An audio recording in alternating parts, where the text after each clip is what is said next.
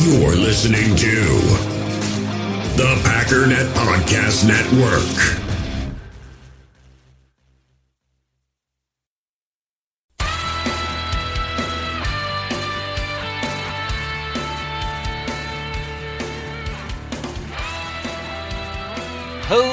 Ladies and gentlemen, welcome once again to the Packernet Podcast. I am your host and resident fanalist, as always, Ryan Schlip.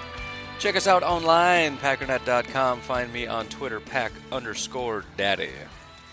So today's a little bit of a grab bag, even though we're basically still talking coaches and free agents. Um, one massive res- blah, blah, blah, revelation. I don't edit nothing. I keeps it raw, I keeps it real. One big thing that finally clicked in my brain, which is weird because that's just how I sort of learn stuff. Like I, I ask a question, it's like, eh, it doesn't make any sense. I don't get it. And then all of a sudden I read it like for the fourth time, and it's like that makes perfect sense. How did I not understand that last time? Basically, I finally figure out this June 1st thing. It's actually really straightforward. Sometimes people use big words when they don't need to use big words, and I get hung up on the big word. And if I would just pay attention to what they're saying as opposed to that big word and getting angry that they're using unnecessary big words, it's pretty simple to understand. But um, I want to look at a couple different things. Um, now that I understand this, first of all, I said I was going to talk about Antonio Brown, and I never did, which is actually good because I've had a little bit more time to digest that and think about it. And now that I understand this whole June 1st thing, I actually have a different opinion on how they're going to handle it and the implications of that, etc., etc. But also now I want to look at uh, some of the other players we have um, because I was mistaken about how that whole thing works and then what the best situation and how to handle things would be beyond that. So with this new understanding, I want to look at, you know, guys like Nick Perry and Brian Bulaga. Guys that are still under contract that we may be moving on from and what some of the implications of that could be and then I want to look a little bit more into some coaches because I took a pretty big poll. I generated it in the Packernet Podcast Facebook group, which I would encourage you to get in. But I also cast it around to a couple other bigger Packer groups because I wanted this to be as big as possible. I didn't get, I mean, I was hoping, look, some of these groups got like 24,000 people or whatever. I was hoping to get several hundred people responding, but I got like, I don't know, 40, maybe. I don't even think that many, 25 ish. But the point is, there are some clear favorites and um, a whole bunch of nobody cares. So talk about that. Hopefully that'll be uh, that'll be about that. Before we get there, however, Patreon.com if you'd like to support the channel for as little as a buck a month. Otherwise, if you check the description, there is a link to a one-time donation if you'd rather go that direction. Packernet.com for all your news, notes, and information. I mentioned the Facebook group. Be sweet if you got in there. NFLBigBoard.com for all the latest and greatest. Still haven't done my big update yet. I got to do that. Working on other stuff. I'll get there. But for those new to the club, it's basically a giant aggregation of NFL big boards around the web, all pulled into one so you get sort of an updated and consensus big board. Uh, YouTube channel. I have not got a video up, but it would be cool if you check it out. Subscribe. That's one of my New Year's resolutions. Obviously, this and the podcast and the website are my big ventures. 2019 started. I don't have a specific goal for this year yet. I'll figure it out. I don't. It's you know you don't need a goal, but it's kind of nice. It gives you something to something to be excited about. Trying to hit targets and whatnot. And subscribers to Pack Daddy NFL YouTube channel is going to be one of them. So go ahead and hit that little red button if you wouldn't mind. Finally, if you do have a question for the show, you can call or text 608 501 0718. I have some that are lying in wait. I will get to those questions. But if you have anything, whether it's contract related, um, free agency related, you want me to go back and look at stuff throughout the season, whether it's the Packers or another team, talking about the NFC North, talking about 2019, the draft, whatever, call or text 608 501 0718. All right, so let me start by explaining to you um, what we're dealing with here as far as dead cap money. So let, us just take Antonio Brown because I want to launch into that and my thoughts on that, anyways. So Antonio Brown signed a $68 million contract with only $19 million in guarantees. I was pretty shocked when I actually read the details of this. And he signed a $19 million signing bonus, meaning they only guaranteed him $19 million and they basically cut him a $19 million check right then and there. So if I'm not mistaken, if Antonio Brown signs it, takes the 19 million, puts it in his pocket, walks outside, slips and falls and breaks his back, he's done. And he's not getting any more money because there you go. Go cash your check and go live somewhere else. Go buy a beach house and uh, you know enjoy the rest of your life because we're we're done with you. However, what the team then does is they don't take the 19 million and just put it all on their cap this year. You can take bonuses and kind of break it up and split it up over the length of the contract. Beyond that, they did some other stuff. They uh, adjusted his contract to free up some money in 2018, so they pushed some money out. But the bottom line is, there's just a there's certain money that he isn't necessarily getting paid, but is is counting against the salary cap. So all that being said, what is left on their cap is twenty-one million dollars, one hundred twenty-one million one hundred and twenty thousand dollars. That's what's left, not what's getting paid to Antonio Brown necessarily. That's just what's left. Uh, you know that that's what's going to count against their salary cap, which is kind of amazing to me that you have your you you, guarantee the guy 19 million dollars and uh, you have 21 million dollars counting against the cap in 19 but w- whatever. I'm sure their financial people are very intelligent and know what they're doing. Essentially what it is though is if you cut somebody you have to pay the money that you owe.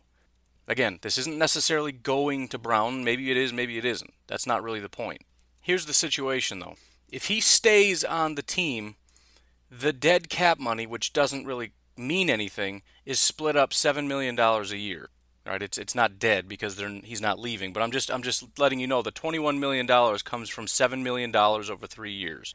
When you cut somebody, that this is what I didn't understand. The the dead money doesn't haunt you for the rest of the contract. So you know if, if you owe a guy, let's say you sign somebody to a 10 year contract, and you know it would be a million dollars of dead money.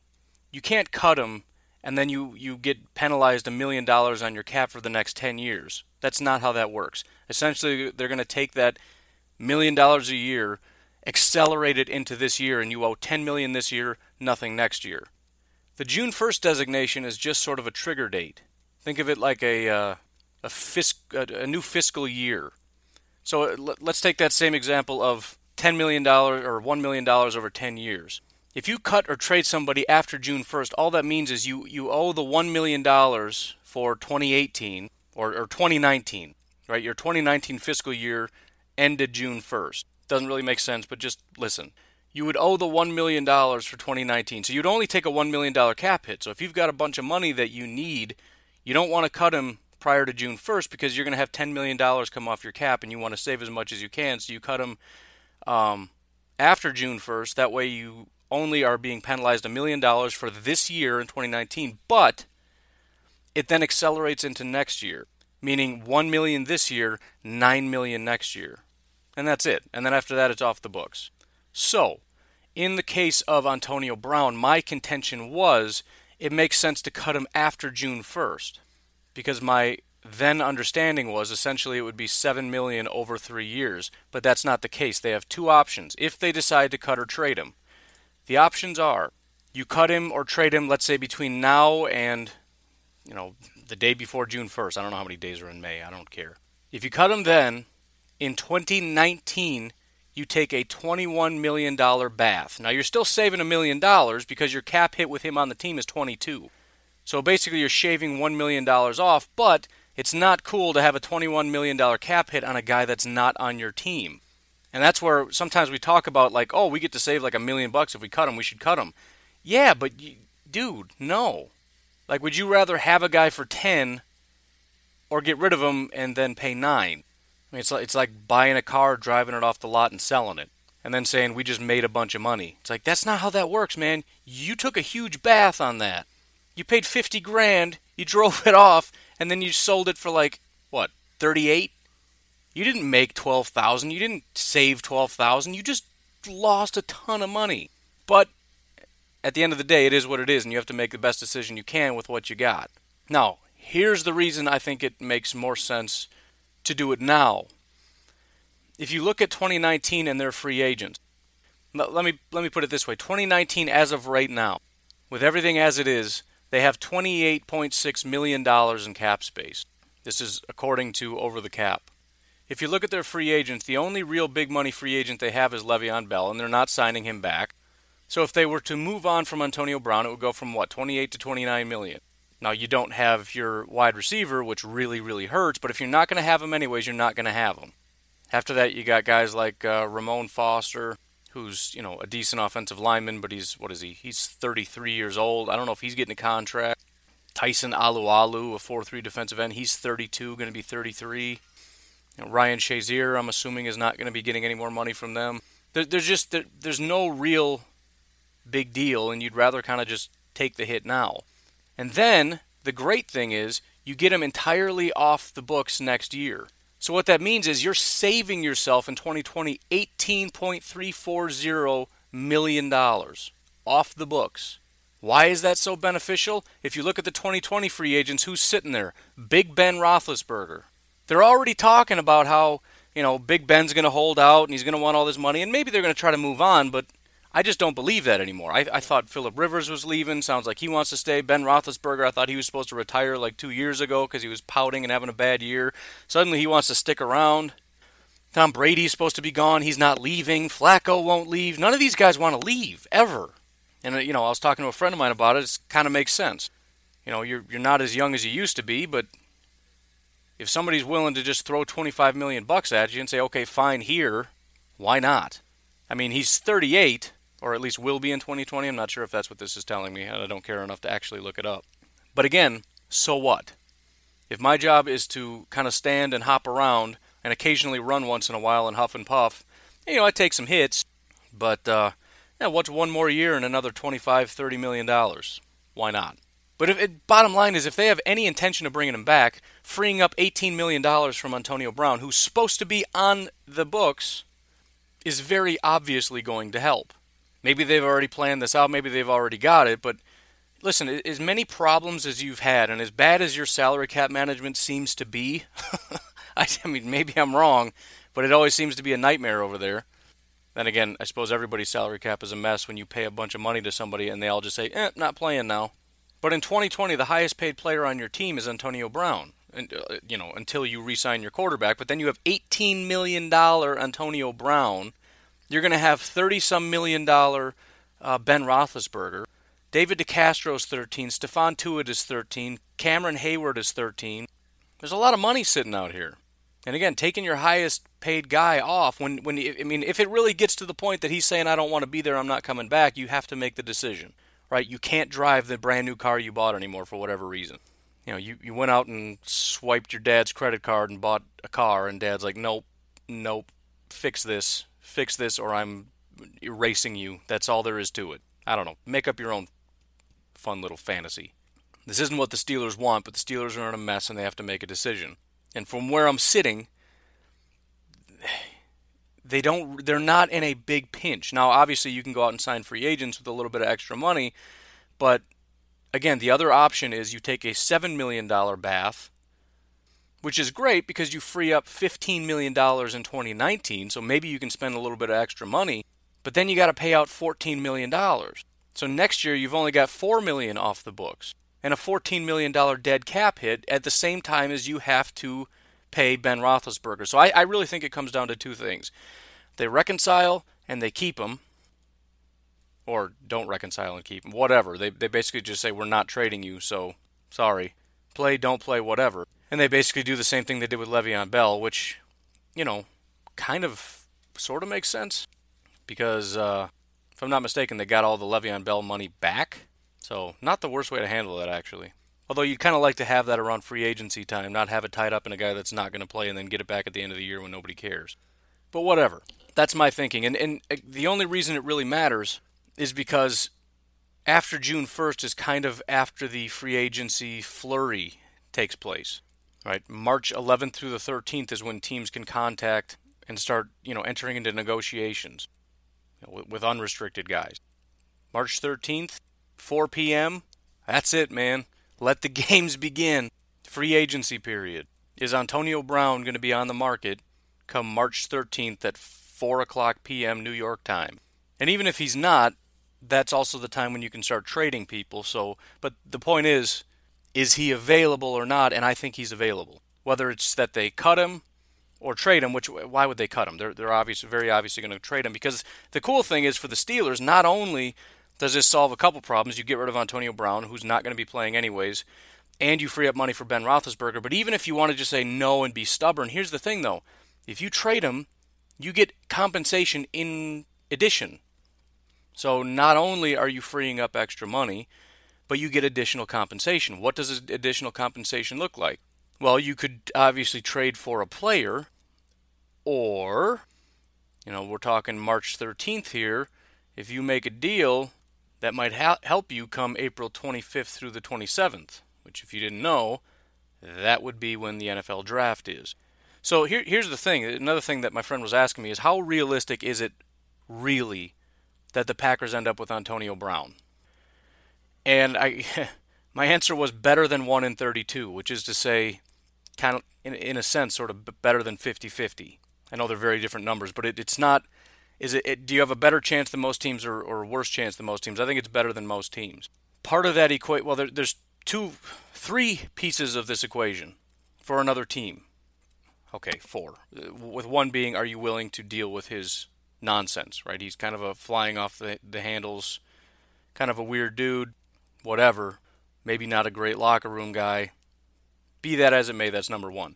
Here's the other three that count, though. Number one, do you have a GM that's willing to go all in on a guy like Antonio Brown? I think we do in Brian Gutekunst if he identifies him as an important asset, somebody that can really take us to the next level. That's question number one. Question number two Is wide receiver a need for this team? I think it absolutely is. Maybe I'm wrong, but uh, I think a major part of the problem in the past year is that we had Davante Adams and pretty much nobody. Maybe when we had Aaron Jones, we had the option to run Aaron Jones, but we never really decided to run anyways. So it was pretty much just Davante Adams all year. That's not to say nobody else had any value whatsoever. Marquez and EQ and, and you know Cobb and Graham and Geronimo for like a half a minute. These guys all have some value, but none of these guys are a threat. So, yes, I do think that is a, a major piece. Then, number three is do you have the adequate compensation? Now, everybody has compensation. They, they could give up, let's just say he's worth a mid to late first round pick. I just think Amari Cooper was a late first round pick, and everybody said that was that was too much. But Antonio Brown, it probably makes a little bit of sense. Well, anybody can give up their first, or next year's first, or a, you know whatever. However, there's only two teams who have multiples this year, and teams are going to want, you know, the Steelers, if they're going to get rid of a guy, especially this year when they have a salary cap issue, they want a draft pick right now this year. Well, there's two teams, the Oakland Raiders and the Green Bay Packers, that have those first round picks. So a lot of other teams maybe don't want to give up a first round this year. So I, I really do think Oakland and Green Bay would be the number one and number two teams. I really do. Because this isn't a financial thing, in my opinion. Maybe for some teams if you don't have any money. But let me put it this way let's say Antonio Brown was already on this team. And let's say he was due a contract. Or, or forget it. Let's, let's just say in, in he's on our team. He's got the same numbers, the same stats. Next year, he's going to count $17 million against our cap, right? He, he's just going to max out. Is there a single person that is a Packers fan that's looking at it going, we should cut this guy, man? 17 million, that's too much or 15 million or 12, you know, whatever. It's it's a big number. He's he's getting paid, you know, more than just about anybody but Aaron Rodgers on this team. Does anybody look at one of the best wide receivers in the NFL and says, "I just don't know if we should be paying that much?" Right? No, nobody's ever doing that. Nobody's going to say he's not worth that money. Nobody's going to be looking at it going, "Ugh, we can't sign any more free agents because of Antonio Brown." So what's the difference if we pick him up and pay him that? And and I don't exactly understand how this works. However, if I look at his contract, I know typically what it is is the team that takes him takes on his base salary. His base salary in 2019 is 12,625,000, 2020 11 million, 2021 12.5 million. If that's the I mean this is he's basically free. That's that's silly silly money. That that's nothing for a guy like Antonio Brown. Now, the question is, and I don't know how much power Antonio Brown has in this, but for a guy who's throwing a temper tantrum, similar to what happened with Khalil Mack, you may have to try to enter into some kind of negotiations. Now, the difference is Khalil Mack was due a contract anyway, so you kind of have to finalize a deal anyways before you would bring him in. So you have to talk to his agent. The question is, would Antonio Brown want that up front?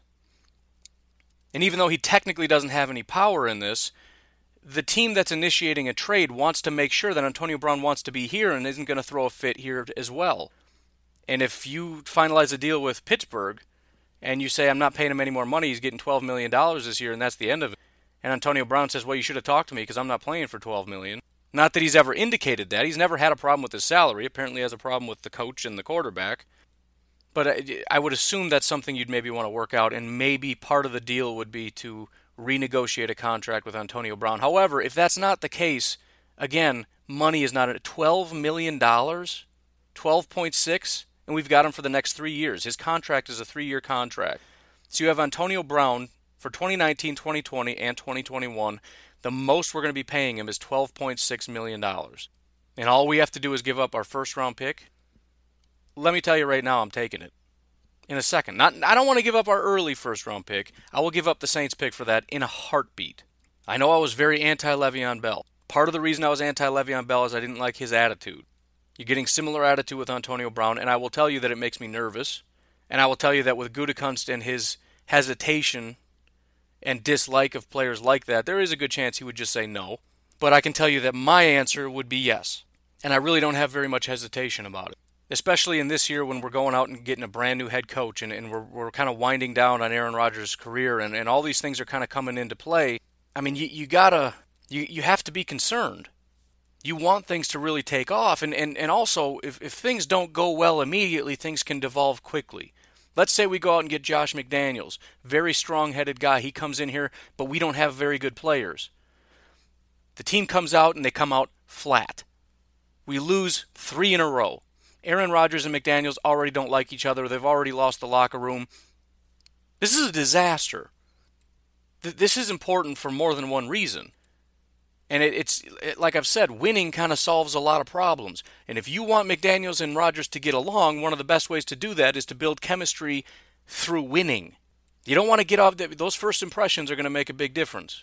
Not to say you can't patch stuff up over time, but I think coming out of the gate hot and um, you know, if, if you can come out instead of going 0 and 3, go 3 and 0, and you're blowing some people out of the water, and you beat a divisional opponent, and suddenly everybody's talking about Aaron Rodgers is back, and and Gutekunst is the greatest GM of all time. This, this is this is as big as Charles Woodson. This this is the signing that's going to take them back to the Super Bowl. You're getting all this hype because they went out and got Antonio Brown. It was a prudent move. It was it was genius, and and you know that that that trade with the Saints is going to prove to be one of the greats because he used that to get Antonio Brown, and that's what turned this thing around. I mean, it's this has massive implications. And again, a lot of this is just coming out hot.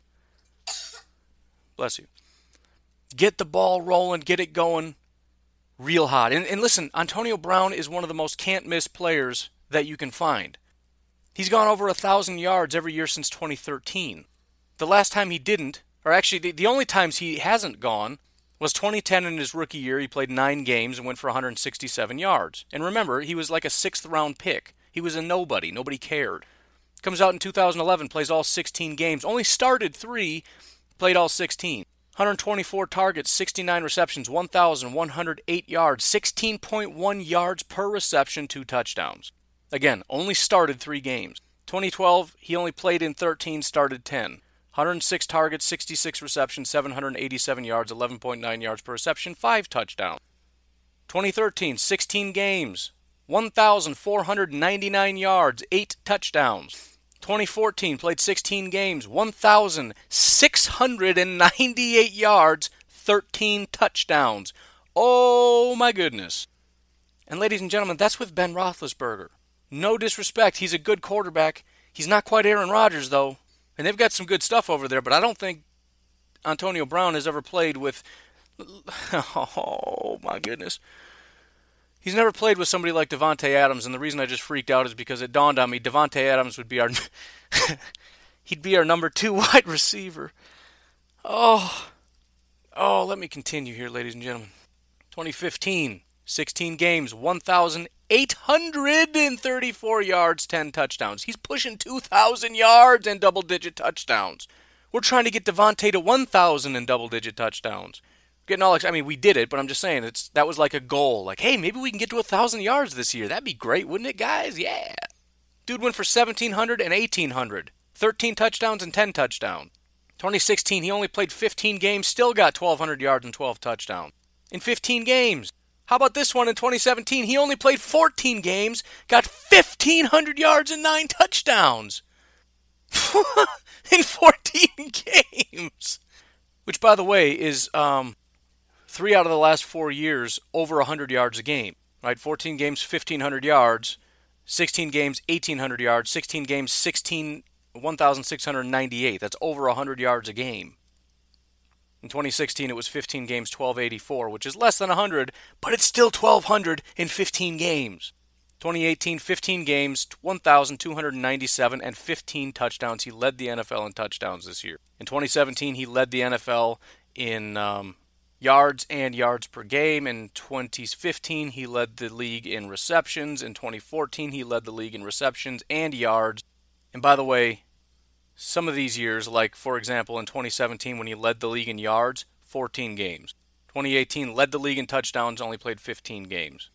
He is as can't miss as you'll find. Now I've I've got reservations about Le'Veon. He's a freak. He's really really good. He's all these things, but I'm kind of worried because You've got a system, you've got a scheme, you've also got to have a coach that commits to him and knows how to use him and when to use him. You got to use him as a receiver as well as a running back, and I didn't think McCarthy could do that. Maybe a guy like McDaniels or whoever can, I don't really know.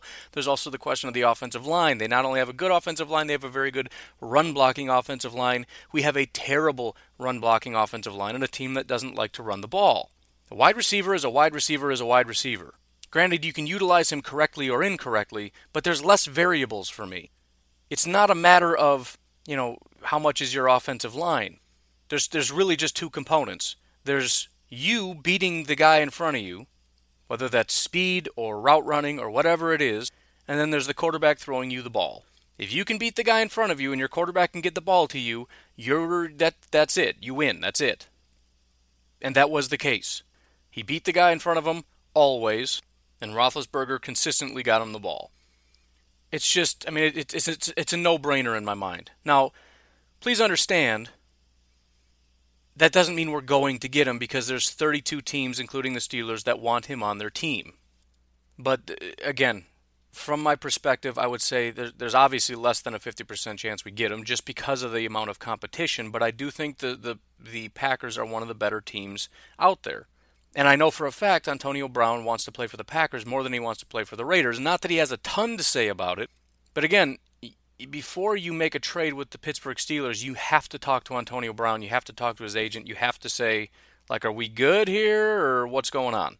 And especially if we're not talking about renegotiating a contract, the only thing that matters is where am I living and do I have a chance of winning, right? Those are the only two variables that matter right? If I have a choice of team to pick and I just want to live kind of comfortably, okay, give me a house in Florida, California, you know, play for you know nice nice little warm weather thing by the ocean, kind of live it up. You know, if I'm Antonio Brown, maybe I want to live close to a city so I can go out and do things I shouldn't be doing. Maybe I don't want to go to Green Bay. Nothing to do in Green Bay. I mean, I, it's a good place for. I'd rather be in Green. Bay. I don't like cities, but most of these guys like to go out and have fun.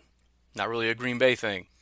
Now, on the other hand, if you want to win Super Bowls, you want to be a champion, you want to be all these things, which I would assume he does, because I'm guessing a lot of this temper tantrum stuff is boiled up over the fact that they are not winning, or that they are, but you know didn't get into the playoffs. So, anyways, that uh, it took a little longer than I had anticipated, but that's sort of my thought on it. There are some variables. Um, I think the biggest one, the biggest, one of the biggest is is the the variable that I'm not sure about, and that is the contract situation, which I'm pretty sure I'm correct, but would he kind of make demands? Because again, even though teams can make a trade whether he likes it or not, he still has the ability to cross his arms and say, No, I'm not playing for you either. So you got to make sure he's on board, and I, would like to hear what he has to say about that. Which, by the way, I just woke up this morning and saw a tweet that said he was on The Masked Singer, which is one of those shows that I just will never watch. But I saw that, and it kind of just blew my mind a little bit. But apparently he's off busy right now. We'll see how he feels when he comes back from if he ever comes back from going out and partying and being on TV and doing whatever he's doing. But it would be nice to get a little bit of clarification on what he's looking for. Now, I will say there's a good chance that because a lot of this sounds like he just kind of blew up in practice. He blew up, he took off, he cut off communication.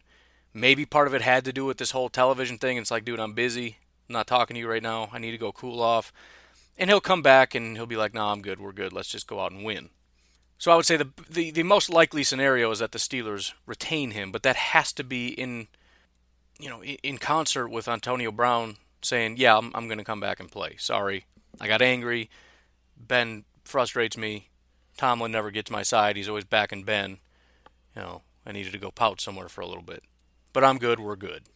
But if he's not going to play there anymore, what are his demands? I guess is sort of one of the questions. Where does he want to play? Is he going to want a contract extension? Is he going to want a team to renegotiate? That's what it's going to be as a renegotiation because it's not a contract negotiation. It's this is your contract and I'm buying your contract. But again, I'm willing to renegotiate with you. I, I you need to have Antonio Brown on board. Even though he doesn't have any pull, he does have pull. But then the other thing is, is Gutekunst willing to pull the trigger on a guy like this who um, he's kind of his own guy, right? Uh, you know, there, there were reports that he had got this like dietitian slash Brazilian jiu-jitsu trainer guy or whatever. It's actually very similar to what happened with Tom Brady, but he kind of had access to the facilities. He was showing up on the field and all this kind of stuff, and it's it becomes one of those things where it's nobody likes it, but he's one of the superstars, so you don't want to tell him what to do. And that kind of came to a head and came to a boiling over point, and you know, regardless of what happened with Pittsburgh, that's the kind of guy you're getting. He's a diva. He's uh, he's whatever. Now, me personally, listen, divas make the best receivers, anyways. Is he going to be a headache? Yeah, probably at times. Is he going to make headlines that we don't like here in Green Bay? Yeah, probably at times. But you know what? He's going to make a lot more highlight reels than headlines.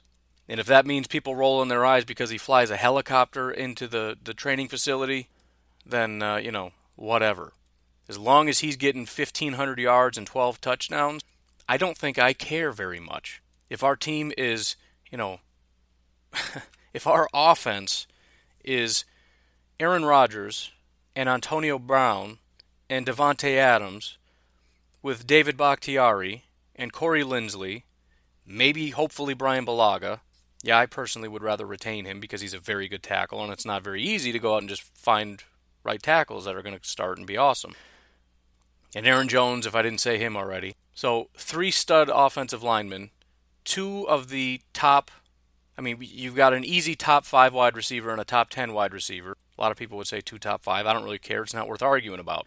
Best wide receiver duo, not just in the NFL because that's not debatable. We're kind of looking back over the course of history saying, has there ever been anything like this? Then you pair that with Aaron Rodgers, and you look at that as a quarterback wide receiver group Never, ever, ever, ever, ever has there been anything like this. And then here's the other thing. Let's just say we do hire McDaniels and we look even remotely close to what the Pittsburgh Steelers look like. One of the most underrated things about the Patriots is their ability to just make running backs freaks. It doesn't matter who they are. They go out and they get guys, and they're just random guys like Dion Lewis. And Dion Lewis, I think in 2017, according to Pro Football Focus, was the number one running back in the NFL. He's not even the number one running back on the Patriots right now, or on the, the Titans right now. They, they've got an incredible ability to make stuff work. Maybe not as, as, you know, it's not exactly an air raid West Coast offense, but I'm just saying, he's going to come into a great offensive line, a better running back than he's had in a while easily the best. I mean, nobody's worked with wide receivers like this ever, but easily a better wide receiver group than he's ever had. And Aaron Rodgers is as talented or more talented than Tom Brady is. Pretty much anybody should be able to make this thing work. I'm just saying, if McDaniels is the guy, whether you like him or not, the, the, the only question is, and this is the question for everybody, can he make the Packers like the Patriots? Maybe not identical, but is he going to bring that here, or do the Patriots stuff, does that system, does that look and feel stay in New England, or does any of that actually transfer with McDaniels? Because if we look like the Patriots, there's no question I want him signed yesterday. Everybody wants to be the Patriots. That's a no brainer. It's just a matter of whether or not you believe it. I don't know if I believe it. I'm just saying if that's the case, I mean, it's, just, it's game over.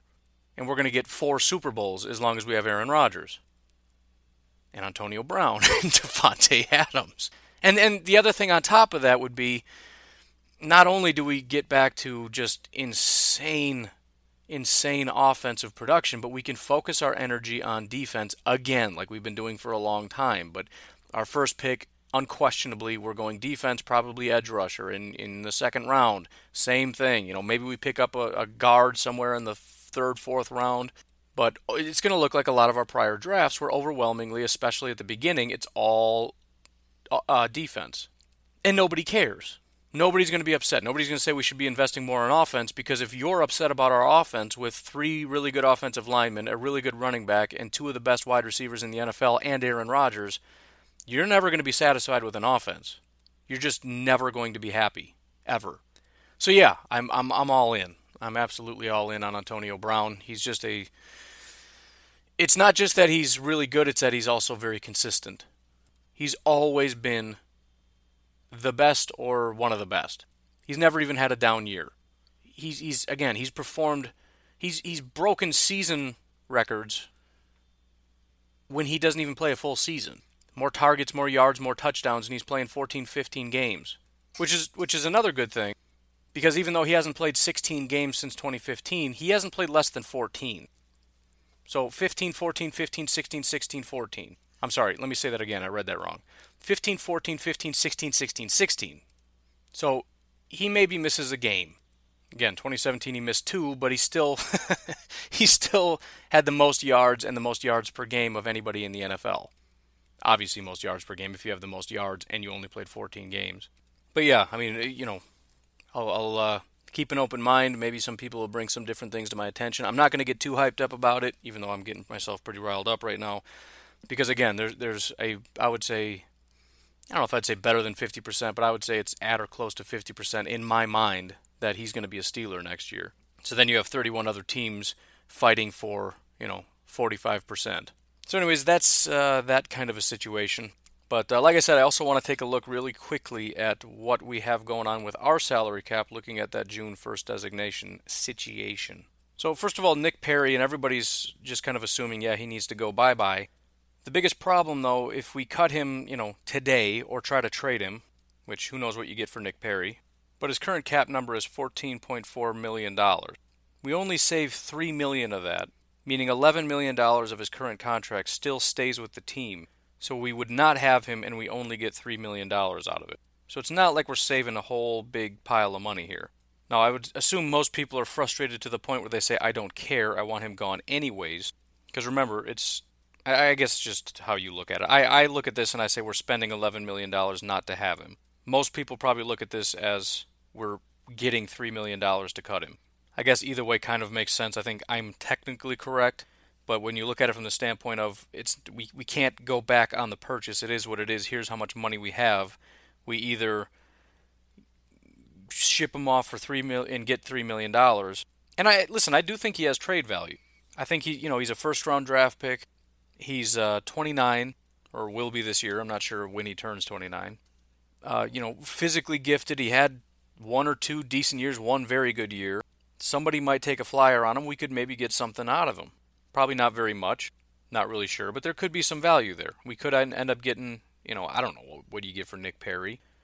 A fifth, a sixth? I don't know. His contract isn't that bad. I mean, if, if you look on what the other team would have to take the base salary of it, in 2019 his base salary is 5.2 million, 2020 9.6, 2021 9.4. But anyways, getting back to the numbers, the the good thing though is we only save three million this year, which three million is three million, right? We if we have let's say 40, it goes to 43. Sweet, cool. Plus, if you look at a guy like Antonio Brown, if we're paying him 12, it's kind of like we're paying him nine now. We trade Perry for, and yeah, maybe it could be a one to one, but I, I I don't. There's no point in even assuming that. Fine, we'll we'll give you our first and Nick Perry. How about that? But the real bonus here is in 2020 and 2021 that's 14, in 2020 14.3 million off the books. In 2021 14.1 million dollars completely off the books. If we save it until after june 1st whether it's cut or trade we save ourselves 10.7 million dollars this year. Now again that's pretty great in a year like this. If we really want to go all in we could go all in on, on some of our um, or some other free agents Now we'd have to wait until after June 1st for the for the check to clear, but we've got a little extra money to play with.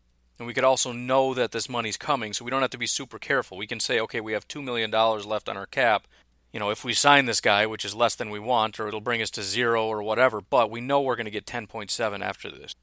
The problem, however, is that we take a $7.4 million hit next year, which is still basically a $7 million savings from keeping Nick Perry. But it's, it's just a question of do you want 3 million this year and then you get to save 14 over the next 2 years or do you want 10 million this year but only a 7 million dollar savings next year and then he's off the books and you get 14 million. I guess I don't care and considering he has potential trade value and, you know, 3 million dollars to use in free agency as opposed to 10 million after the free agency period. Plus he's completely off the books in 2020 and 2021. Probably just just dump him. Dump him, trade him, whatever take the three million and run. Again, we got to take an eleven million dollar bath, which hurts because I mean you want it, you want as much money as you can possibly get. And eleven million dollars for a guy that isn't playing, that hurts. And you, you have to account for your roster and you, you've got I don't know. It's it's not a great situation, but I understand the idea of just moving him early. Because again, now if, if we kind of look at okay, what are our what's our free agent situation this year? We don't really have anybody. Maybe we want to bring back Muhammad Wilkerson if he's willing to take, you know, I don't know, four million, three million. Probably couldn't hurt, I guess. Clay's gone, Randall's gone. You know, Marcedes Lewis and Lance Kendricks are up for contract. I don't want either of them. Don't really want Jimmy either, for that matter. We'll talk about Jimmy Graham. That's another one we got to talk about. But either way, you know, let's say we keep Lance Kendricks. Fine, he's a two million dollar tight end. Who cares? But Byron Bell, no. Devon House, no. Bashaud Breeland will probably resign. Who knows how that's going to end up financially? He may want, and that's, I don't know, that's a tough one. He may be jumping up and saying, okay, I want my paycheck now. I want my 5 million, I want my 10 million, I want whatever. I want to get paid. I came out, I proved my worth, even though he wasn't as good as a lot of Packer fans want to believe he was. Whatever. He stepped up in a short situation, didn't have a lot of time to prepare, was one of the better players on the team. You want me, you're paying me. But that's for another day. Bottom line is, not a lot of people here asking for a lot of money. Jake Ryan, maybe. I'd like to retain him, but what's he going to be worth? $2 million, $3 million? He's not going to get a boatload of money. Geronimo, you know, I mean, you, listen, you start getting too greedy, you're getting nothing. Tonyan, I'd like to keep him, but he's not going to get very much. In 2020, however, we've got some bigger names. Now, some of these guys might be gone, but here's the situation Mike Daniels, I've said that maybe if his play continues to decline, maybe he's not staying, but this is a $10 million guy. If we decide to re sign him, he's going to want a lot of money. Maybe even less than that, but still, what is it going to be? Seven? Brian Bulaga, Probably gone, but maybe he's not. There, listen, there's 36, 35 year old tackles in the NFL right now. It's not a foregone conclusion. I don't think his play has really declined. I know he's injured a decent amount, but he's still one of the better pass blocking tackles in the NFL. I'd like to retain him if possible. Tramon Williams, more than likely gone, but another big money guy. Mason Crosby. I don't want to lose Mason Crosby. He's a $4 million kicker. We might have to pay him like five. How about Kenny Clark? How much money is he going to get? 17, 18 million dollars? So 2020 could be a little bit more expensive. Jason Spriggs, probably going to be gone, but we'll see. Kyler Fackrell, we plan on keeping this guy. What's he going to be? Seven, eight, nine? Dean Lowry. Guy's pretty good. I'd like to keep him. Blake Martinez. He's not going anywhere. How about Tony Brown? Tyler Lancaster? All these guys are up for a contract in 2020, which, you know, it wouldn't be the worst thing if we're going to purge guys to do it this year and take the cap hit. So Nick Perry, Brian Bulaga, Jimmy Graham, because we take the hit now, then we get a ton of money saved in 2020. We can resign Mike Daniels and Mason Crosby and Kenny Clark and Kyler Fackrell and Dean Lowry and Blake Martinez, and it's not gonna it's not gonna be the end of the world. Again, we clear fourteen million dollars right off the books for 2020. That's that's almost going to be enough to just resign Kenny Clark right there. It's not going to be enough, but it's almost going to be enough. If we look at Jimmy Graham uh, in 2019, his cap hit is 12 million dollars. I'm sorry, no, just no. I understand we're in a tight spot with with tight end, but Jimmy Graham adds almost no value to this team. I'm not giving him 12 million. Now, if we cut him, we're talking cut or trade, And, and uh, this is another guy who probably has some trade value. Not a ton anymore, but some. Just something to consider. But we essentially free up $5.3 million this year. We save $11.6 million next year. You take Jimmy Graham, and again, if we're, if we're paying, if we're cutting them today, we save the entirety of the, the dead cap money, or the, the cap number for next year is entirely off the books if we cut them prior to June 1st. So we've got 11.6 from Jimmy Graham, and we've got, what did I say? 14.3 from Nick Perry. These are big money guys that we get off our contract that are pr- producing zero value. So in 2020, we get 20, like what, 26 million dollars in available cash to not have Jimmy Graham and Nick Perry? Yes, please. That's that's Mike Daniels and Kenny Clark's contracts right there. Done. Off the books, ready to roll. If we go the other way, however, essentially what we do, because there's only two years left, there's nothing to accelerate into 2020. So it's just splitting the cost evenly. So if we do a post June 1st, whether you know maybe we could trade the guy, whatever. It's going to be three million dollars in dead cap money, which means we save nine million overall. Next year, it's going to be another 3.6 uh, million dollars, and we would save um, eight million dollars in cap money. So it's still not bad. It, goes from what 25 or 26 down to 20 million, a little over 20 million. That'll at least get us Kenny Clark. Brian Bulaga's in the final year of his deal. So there's nothing really to talk about here. We don't save anything if we cut him post June 1st because there is no June.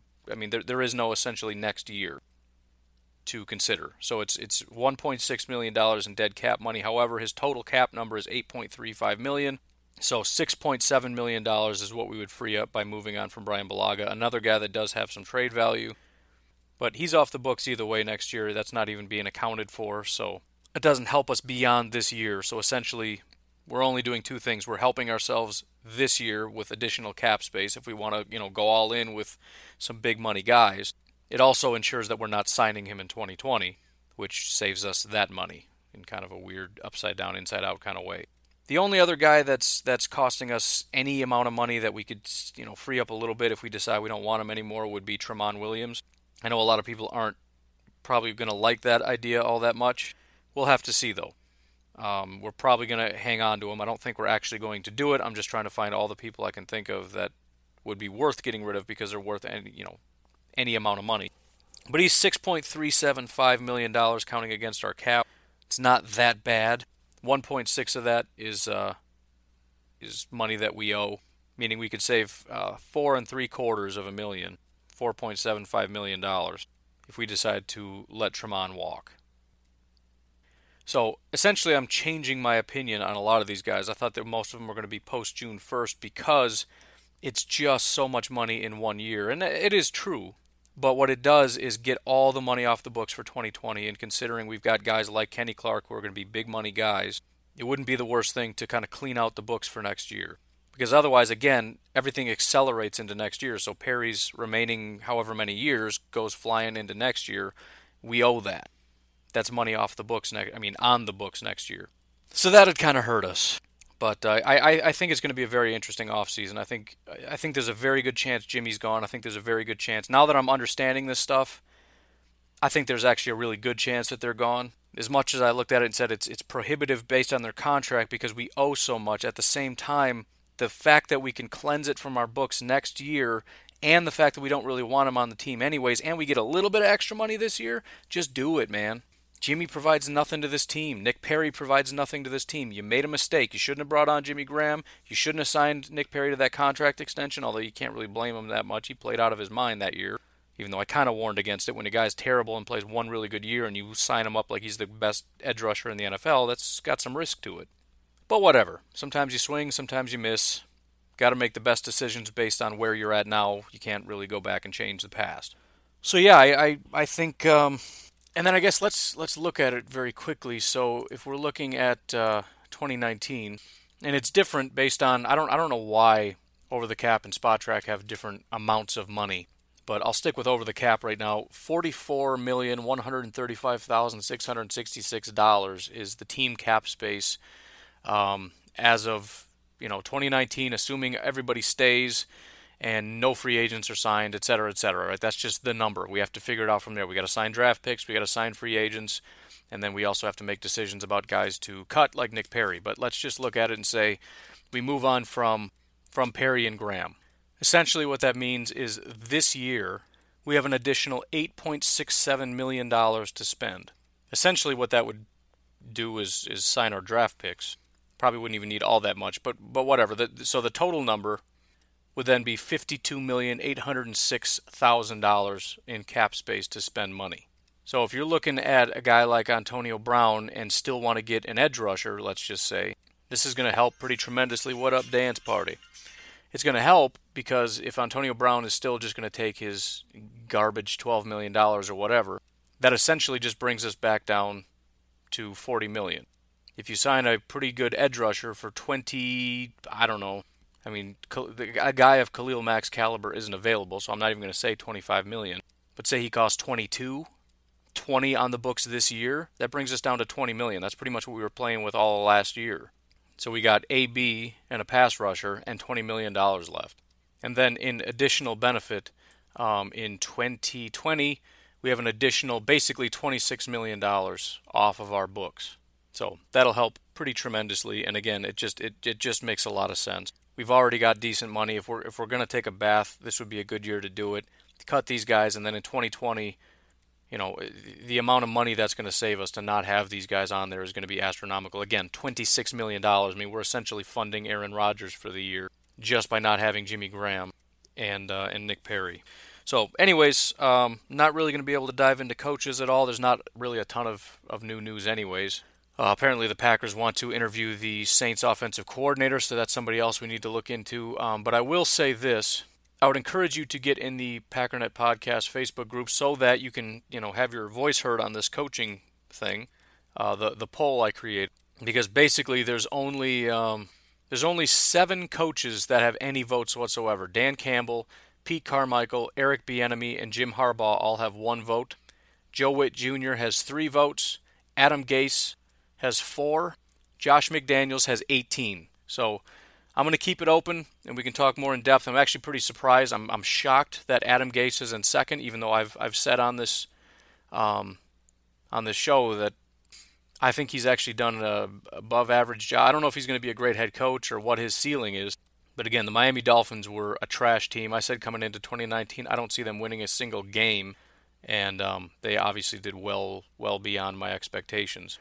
But uh, also shocked to see Josh McDaniels just the overwhelming favorite. I kind of was getting the impression from Packers Twitter that he was very disliked, but maybe the point is you just have a lot of people who are anti because there are a lot of people that way like, "Oh, he's garbage and here's why. He's garbage," but nobody really wants to offer solutions.